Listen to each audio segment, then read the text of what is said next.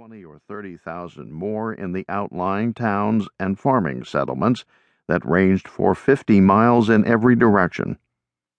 From the beginnings of the Euro American city of St. Louis, some of the biggest and most important ancient American monuments were leveled to make way for new developments.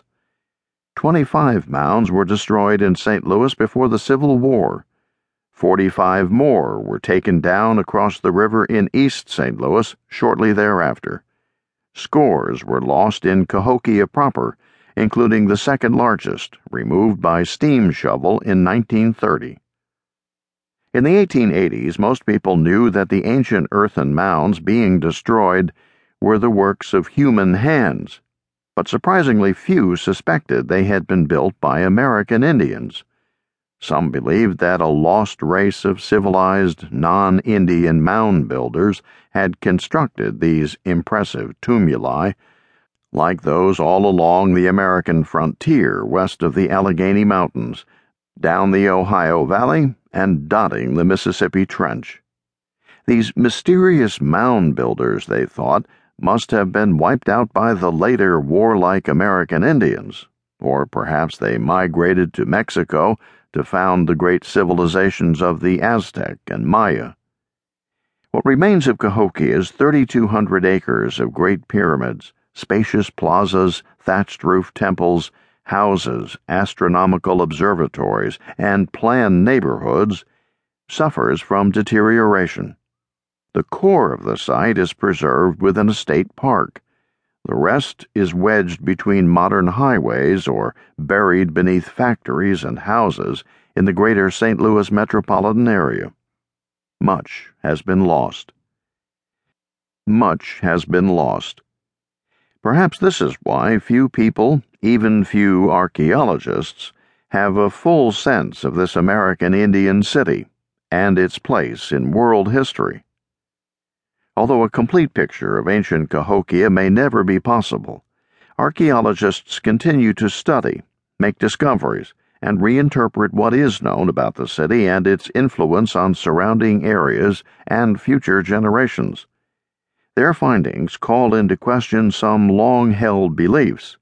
For instance, that ecologically sensitive, peaceful, mystical, and egalitarian peoples freely roam the North American continent never overpopulating or overexploiting their environments, or that these peoples were not subject to such base human emotions as avarice, greed, and covetousness, and thus could not have built cities or allowed power to be concentrated in the hands of elites. What is exciting about the archaeological discoveries at Cahokia is that they point to an alternative interpretation that a big bang occurred there, in which an abrupt burst of large scale construction created an unprecedented American Indian city. What does this Big Bang mean?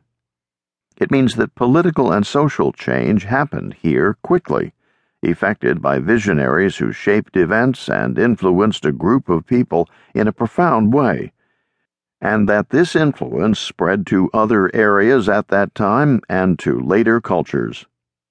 Underlying this interpretation is the idea that all people everywhere actively make history. The lives of all the people of the past and all those living shape the larger world. Even choosing inaction has historical implications. Civilizations can rise and fall to adapt Margaret Mead's famous quotation, as a result of the actions of a small group of people combined with the inaction of many others.